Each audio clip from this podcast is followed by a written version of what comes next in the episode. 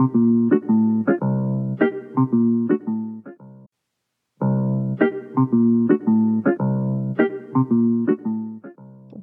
to How to Eat Less Water, the podcast for anyone who's concerned about the state of our environment and wants to live more sustainably, but is short on either time, money, ideas, or all three. I'm your host, Florencia Ramirez, author of the award winning book Eat Less Water and a kitchen activist. I share bite sized action steps anyone can implement in their kitchen. Why the kitchen? The average person eats between 500 to 1,300 gallons of virtual water every day. Our food is the best place to turn our hope for a better environment into action. Now, let's dig in and grow well being together.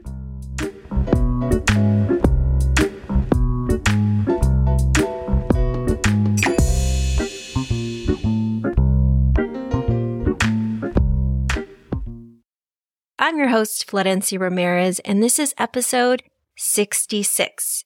If you're listening to this when this podcast airs, it is before Earth Day, and it gives you a chance to think about what are you doing for Earth Day, looking for events that are nearby, whether it's uh, festivals or maybe cleanup events. There's all kinds of different things happening. I'll point you in a direction of how to find events near you on this podcast. And if you're listening to this after Earth Day, there are Earth Day types of events happening all year long. And of course, you could create your own in your home beginning in the kitchen, for example, which I believe is ground zero for positive change that we can make on this planet. For this episode, I'm going to offer three reasons I believe Earth Day celebrations or events are really needed in 2023. The first is it brings us together since the first Earth Day in 1970, when 20 million Americans came out for Earth Day, to now, which 1 billion people in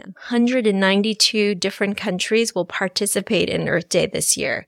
That is just incredible because it's harnessing a collective energy. It's gathering people together who want to do something and mm-hmm. are looking for ways and ideas and inspiration to protect the planet. These events are not only important to inspire us to continue to do this good work, but also a good place for us to inspire others to join us. The United Nations surveyed 1.2 million people spanning over 50 countries with what they called the People's Climate Vote.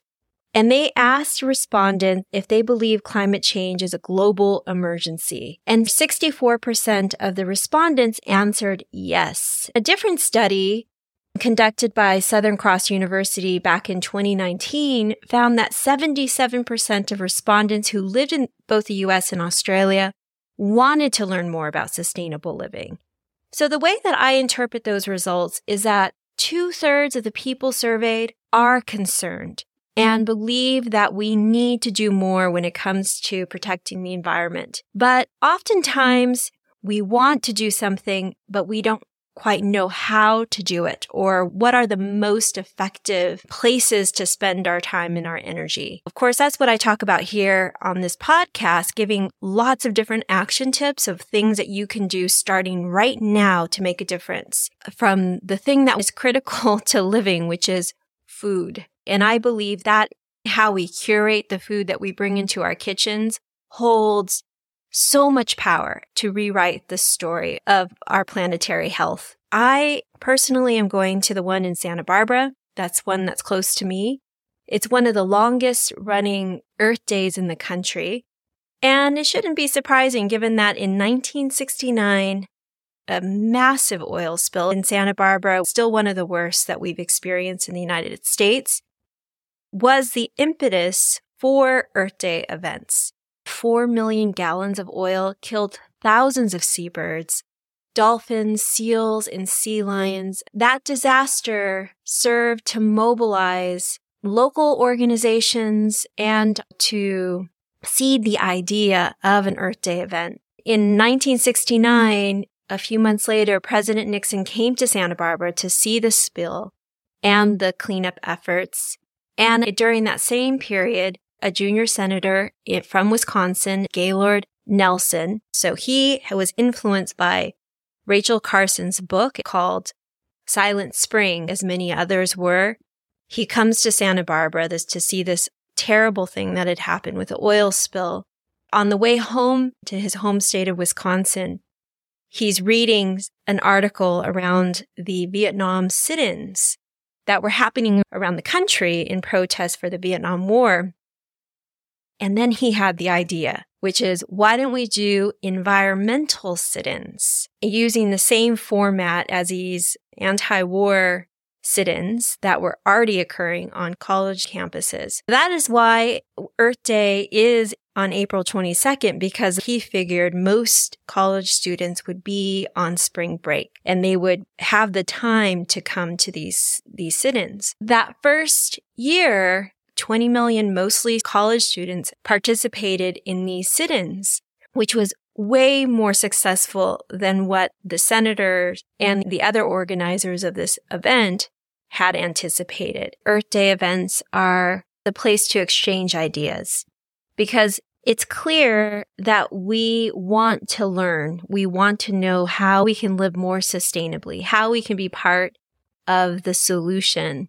I'm spending a lot of time thinking about these ideas because that's the work I'm, I've been designed to do. Mm-hmm. And because I'm spending so much time thinking about these things, that means you don't need to think about it as much as I do. And instead, you can show up to an event like this and meet with me and others who are using their talents, gifts, and their calling for doing the work that they do.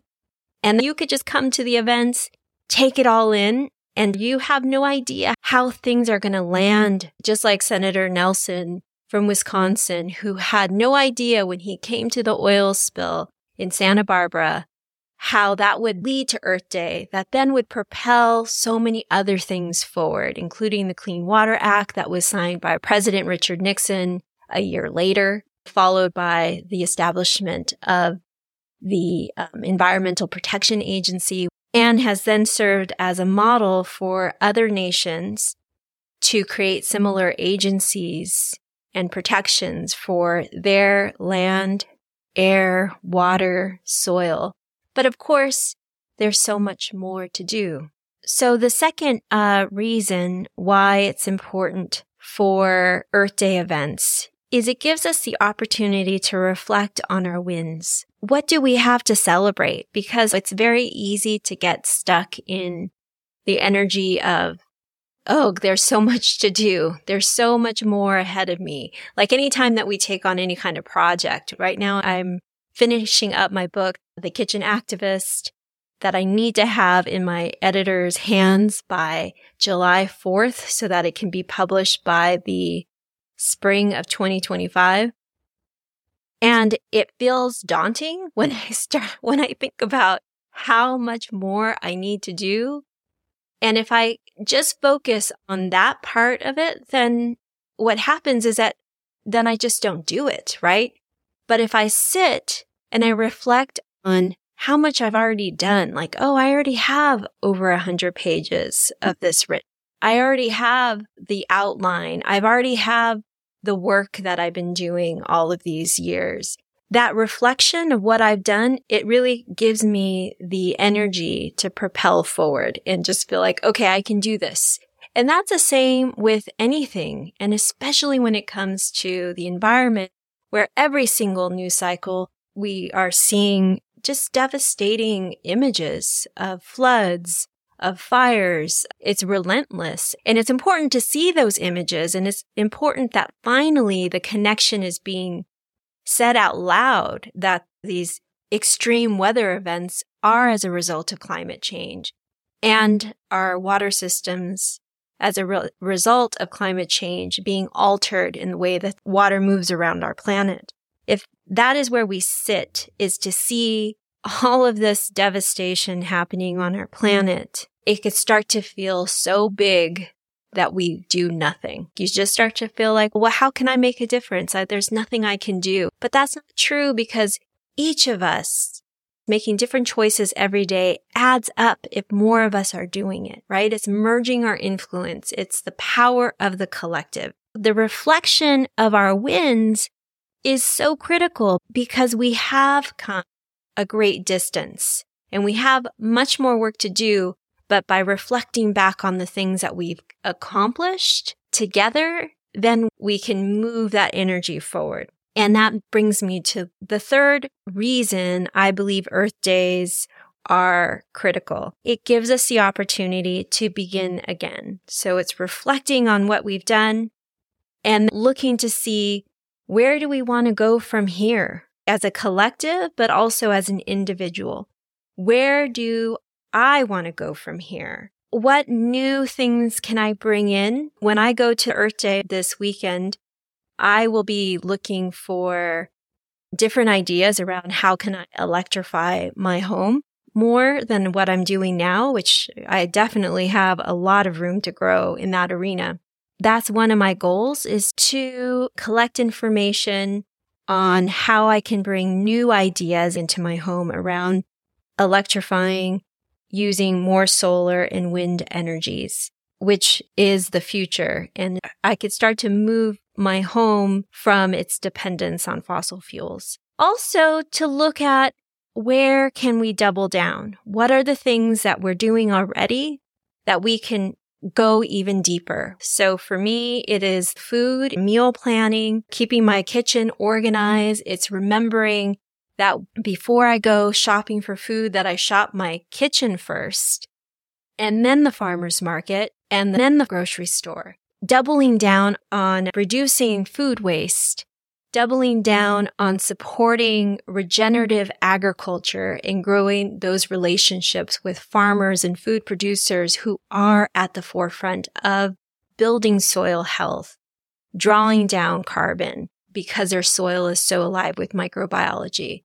It is the people who are our water managers because they're using less water on the farm and they're also polluting less water because their farms are not contributing to runoff that's polluted with chemicals or nitrogen from fertilizers and moving into our rivers and streams that then go off into the ocean and are killing fish and sea life along the way. Those are the things that I'm going to double down on. And of course, you can go back to the other 65 podcasts where I give lots of good ideas, the interviews that I've had um, thus far with people who are doing really outstanding work, I want to turn you on to the earthday.org website.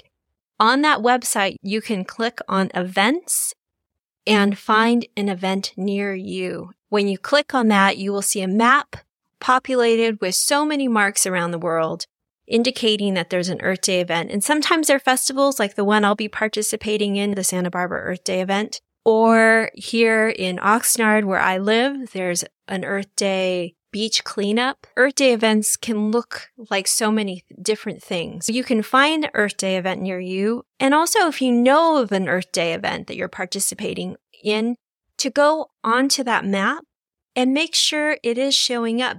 They're also asking us to register the events. When you're there, you can also look at the different campaigns that are happening. This organization is doing so much work from ending plastic pollution to climate environmental literacy. So if you are a teacher and you're looking for some curriculum, they have some good free material for you there. Also, fashion for the earth. They have a campaign around regenerative agriculture. I mean, it just goes on and on, all the work that they're doing. So this is a great newsletter to be signed up for. I know I just signed up for it. I hope to see you if you live close by Santa Barbara at the Earth Day event. You can find me with my Eat Less Water pop up shop, and I'll be there with pesticide free soil project interns. So we can talk to you about what we're doing with that work as well. You will, you could also find me on the stage. This year, I'll MC the Environmental Hero Award portion of the program. I was a past recipient and I will honor this year Nalleli Cobo and Cesar, Ag- and Cesar Aguirre, who have both worked in their communities to combat the devastating effect of the fossil fuel industry.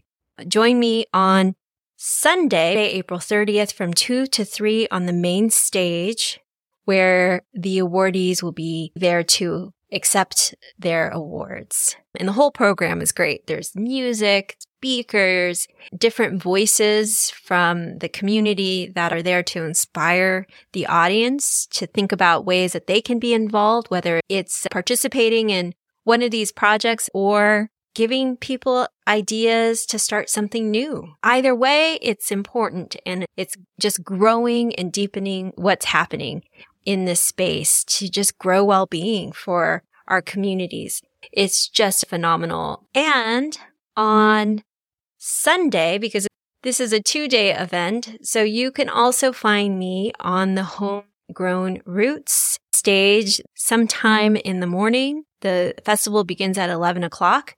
I think I'm around that time, like 11, 1130.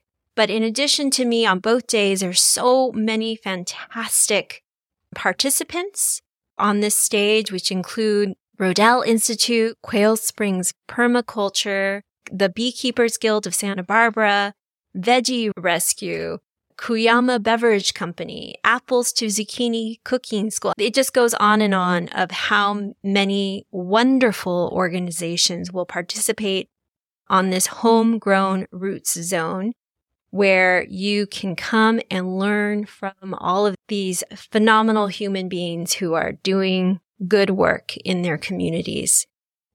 I'm going to end it right there. Thank you so much for joining me again. I hope to see you at a Earth Day event, whether it's Santa Barbara or somewhere else on the planet, doing good work and being inspired and inspiring others to grow well-being on this planet we love and growing our own health in the process.